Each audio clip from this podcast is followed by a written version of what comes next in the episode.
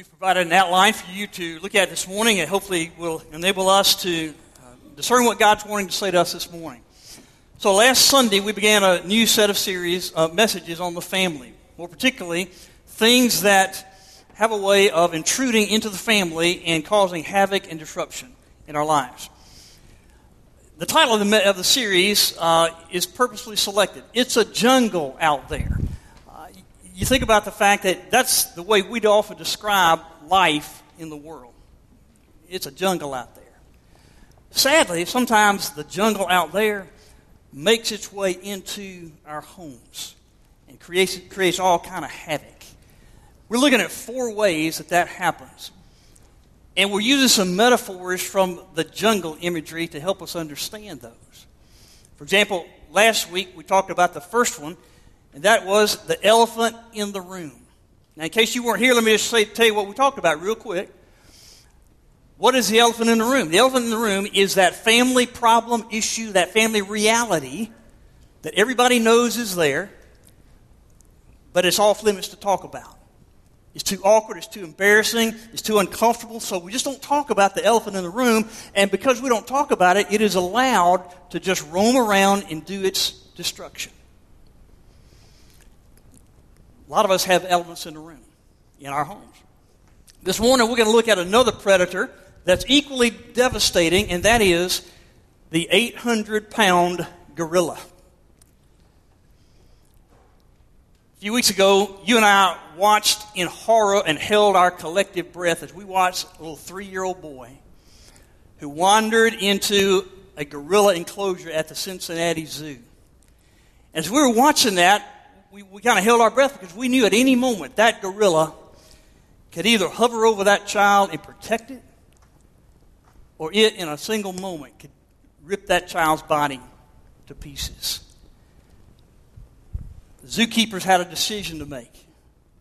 Do they tranquilize it and hope for the best, or do they take its life? They didn't have a whole lot of time to make a decision, so they opted the decision they made, the right one, I believe, was to take the life of the gorilla. Because when it comes to gorilla, you can't take any chances. Most of us will never fall into a gorilla enclosure at the zoo. But some of us live in families and in homes where there's an 800 pound gorilla that wreaks havoc.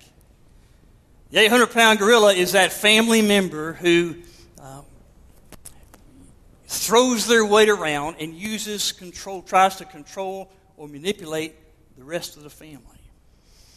We've heard that, that joke where does an 800 pound gorilla sleep? You know the answer. Where? Wherever he wants to. Sometimes our families have such a creature in them. What is the 800 pound gorilla? It's the person who always has to be right and who never admits that they're wrong. It's the person in the family who thinks that they know more about anything and everything. They're smarter than anybody else in the family, and they don't miss an opportunity to belittle others. It's the person in the family who always has to have the final word in any conversation, who always has to get his or her way. It's the person who always has to top everybody else. Members of the family can say, well, let me tell you about an experience that happened to me. The 800 pound gorilla says, that's nothing. Let me tell you about my experience. It's the person in the family who expects everybody else to accommodate their schedule and always do what they want. It's the person in the family who uses sarcasm to put down others in the family, often in front of others. It's the person in the family who feels the need to control everything, and they don't mind using fear or intimidation to do that. I don't know which families in here have an 800 pound gorilla living in the house, but I know that there are a lot of families that do. Truth be told, we've probably got several 800 pound gorillas in here right now.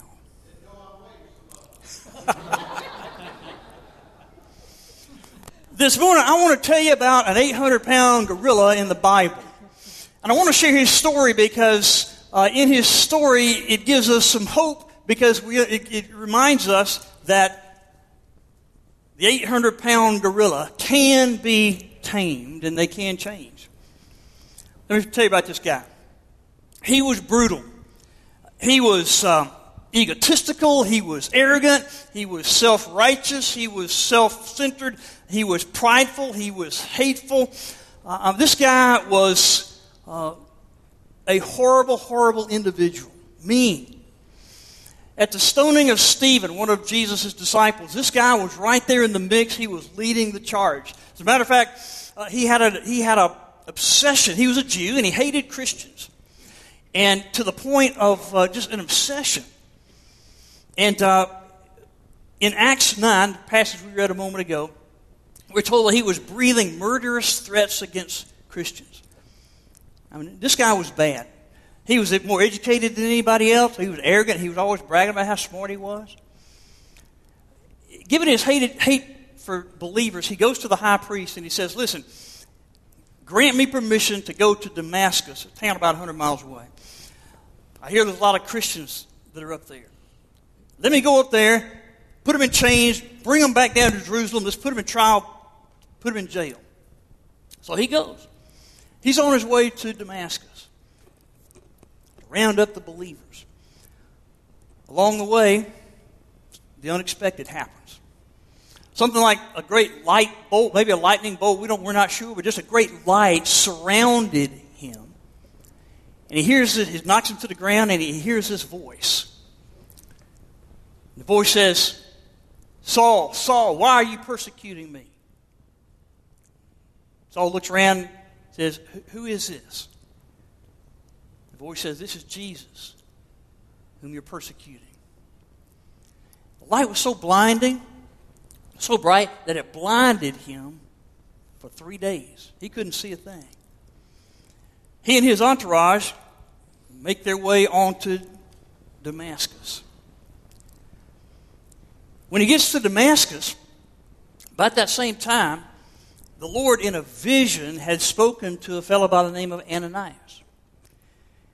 And the Lord said, Ananias, I want you to get up and I want you to go to Straight Street there's a man there named Saul. I want you to introduce yourself.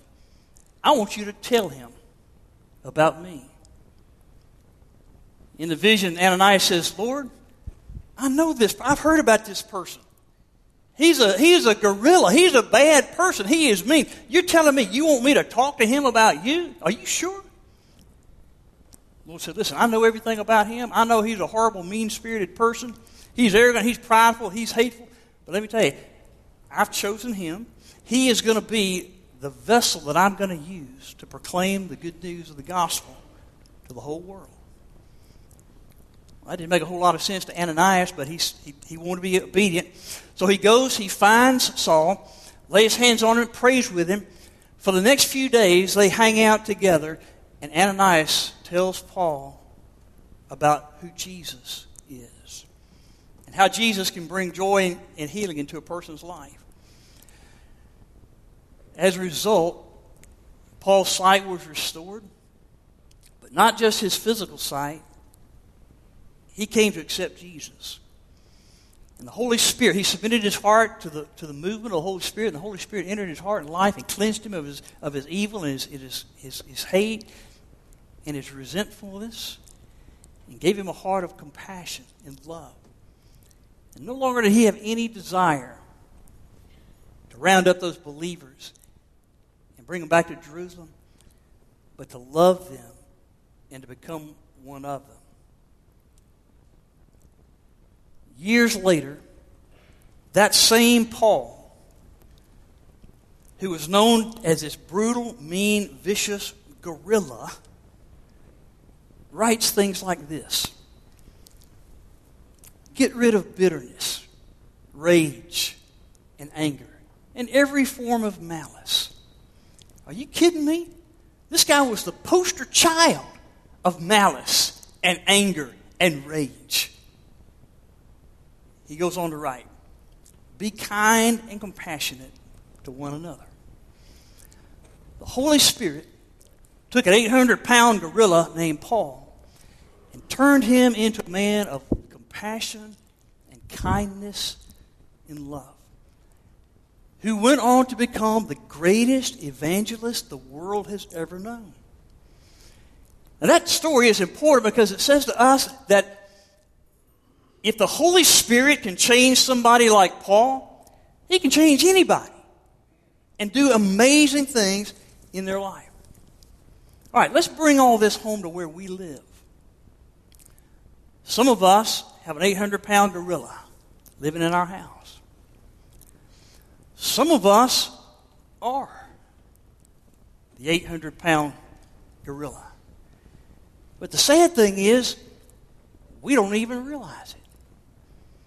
Some of us are so deep into our gorillaness that we don't even recognize it anymore. But other people around us do. Paul had Ananias to speak truth to him. Ananias isn't here. Somebody needs to tell you the truth, maybe about what you're doing about how you're relating to people in your family or at work or in the neighborhood. I thought about how to best do this. I thought, you know, I can have family members come up here and I could give them the opportunity to say whatever they want to say to the 800 pound gorilla in their family. But it occurred to me that, that family members probably are not prepared to do that or they'd be afraid to do that. So here's what I want to try to do this morning. Families, I would like to be your spokesperson and to say things that you might like to say to that other family member if you could. Maybe between the three of us, we'll hear what we need to hear. Here's the first thing I think there are families who would like to say to the 800 pound gorilla in the house this Please value our opinions and don't always insist on having your way. Please value our opinions and don't always insist on having your way. You see, when the way you relate to your husband or wife, the way you relate to your son or daughter is to have power over them, to always have to have your way, you're sending them a message that says, you aren't important. Your opinions don't matter. We're going to do things my way, and that's that. Well, how do you think people who live in that situation are going to feel? They're going to be resentful. They're going to be hurt. They're going to be angry. What happens when people in a home become filled with resentment and hurt and anger? One or two things is going to happen. Either they're just going to shut down and withdraw emotionally and not have anything to do with you, going to completely detach themselves from one another. And basically, then what you got in the house is four or five people living under the same roof, but that's pretty much the extent of it. Or they're going to choose, in the face of resentment and hurt and anger, to turn on you and to yell and to scream and to fight. Listen, either option is not a good one.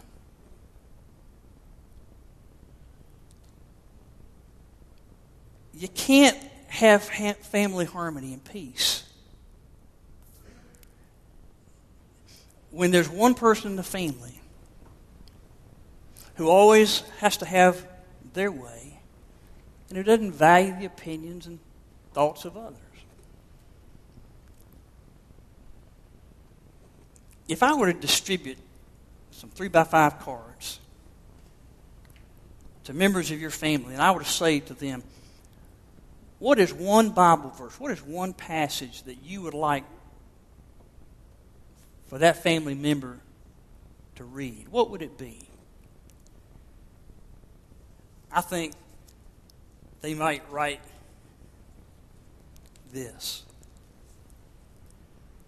Don't think of yourself more highly than you ought to think. Romans 12, 3. They might write on a piece of paper, Look not to your own interest, but to the interest of others. Philippians 2, 4. They might write, Love does not insist on its own way. 1 Corinthians 13 5. You know, a lot of times I, uh, I have seen Christian men, Christian fathers and husbands, uh, unintentionally become 800 pound gorillas. Largely because they've been told or they've read the Bible says I'm in charge. The Bible says that I am the head of the home. The problem comes when they interpret that to mean I've got the power. But that is a gross misunderstanding of God's Word. What they need to understand is when Jesus talks about, about leadership, Jesus' view of leadership is not about power, but about serving. Go read Matthew 20, verses 20 through 28. The one who is great among you is the one who serves. And the Christian husband is not the one who says, How can I control my wife? The Christian husband is the one who says, How can I serve my wife out of the love and respect and the honor that I have for her? The Christian father is not the one who says, you know, How can I dominate my, my children? But rather, he's the one who says, How can I serve the best interest of my kids by the way I love them and the way that I care for them? So that's the first thing I think families would say to the, to the 800 pound gorilla. Please value our opinions. Don't always insist on having your way. Here's a second thing I think they would say. Sometimes you scare us. Please find a way to be kinder, more patient, more understanding. You see, when there's an 800 pound gorilla in the house, everybody else in the house lives on edge. They never know what's going to set you off. They, they never know what's going to you know, flip your switch and just cause you to go into a tirade. And so, they step back. They don't talk. They keep their distance. They keep their mouth shut because they know what happens when you get upset. Listen, that's no way to live.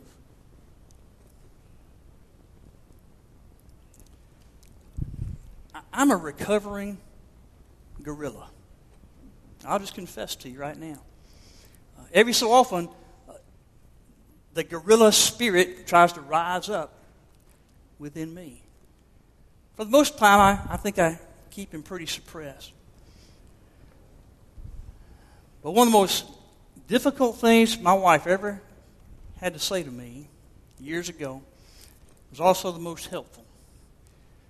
Early in our life, was uh, in our marriage, we had the three little boys, and I was, you know, channeled in, focused in on my ministry and my career, and and uh, that was pretty much what what, I, what drove me.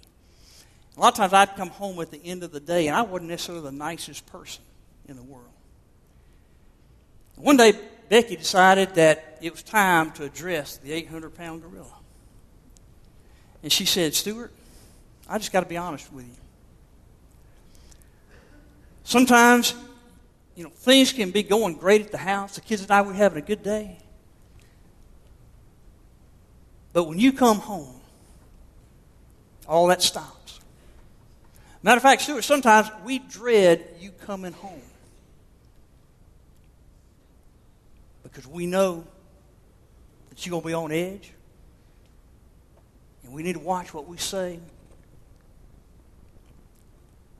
You know, that broke my heart to hear her say that. And it made me realize that, you know, there's that spirit of that gorilla in me that I got to keep in check. And I try to do that.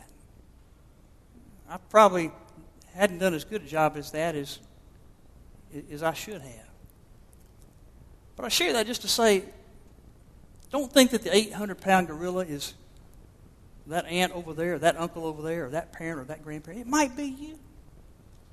There might be some of that spirit in you. Well, how is an 800 pound gorilla going to change? Same way Paul did. By submitting to the power of Christ, by entering a relationship with Jesus Christ where daily you submit your heart, your life to Christ, and allow Christ to live in you. Only Jesus Christ has the power to turn an 800 pound gorilla into a person of warmth and love and compassion and caring. The other day, when that gorilla was over that little three year old boy, zookeepers had a decision to make. They opted to take the life of the gorilla and spare the life of the child. They've been criticized for that. I think it was the right decision. The gorilla had to die. You know what? That's exactly what's got to happen with us. In order for us to become the person God wants and needs us to be in our families, the spirit of that gorilla in us has got to die. It's got to die. So that in its place can be put the Spirit of Christ. Basically, Paul, this gorilla we've been talking about, that's exactly what he meant when later he said, uh, Listen, I have come to realize that I have died with Christ. It is no longer I who live, but it is Christ who lives in me. And that's got to happen in every one of us. And only when that happens, when we're constantly putting to death those spirits, those things about us that are contrary to God's will, and allow the Spirit of God to live in us, it is only then that we will be able to experience the kind of life God desires for us, and that our families need us to live. That's what happened at us in baptism. Through baptism, we die to self and we rise in Christ. But apparently, the new life in Christ, sometimes it's slow in coming. And so, again and again and again and again and again, we have to come to a place like this and kneel before God Surrender yet again that part of us that's not under His control. Put that to death. And take in the very nature of Jesus and allow Him to live in us.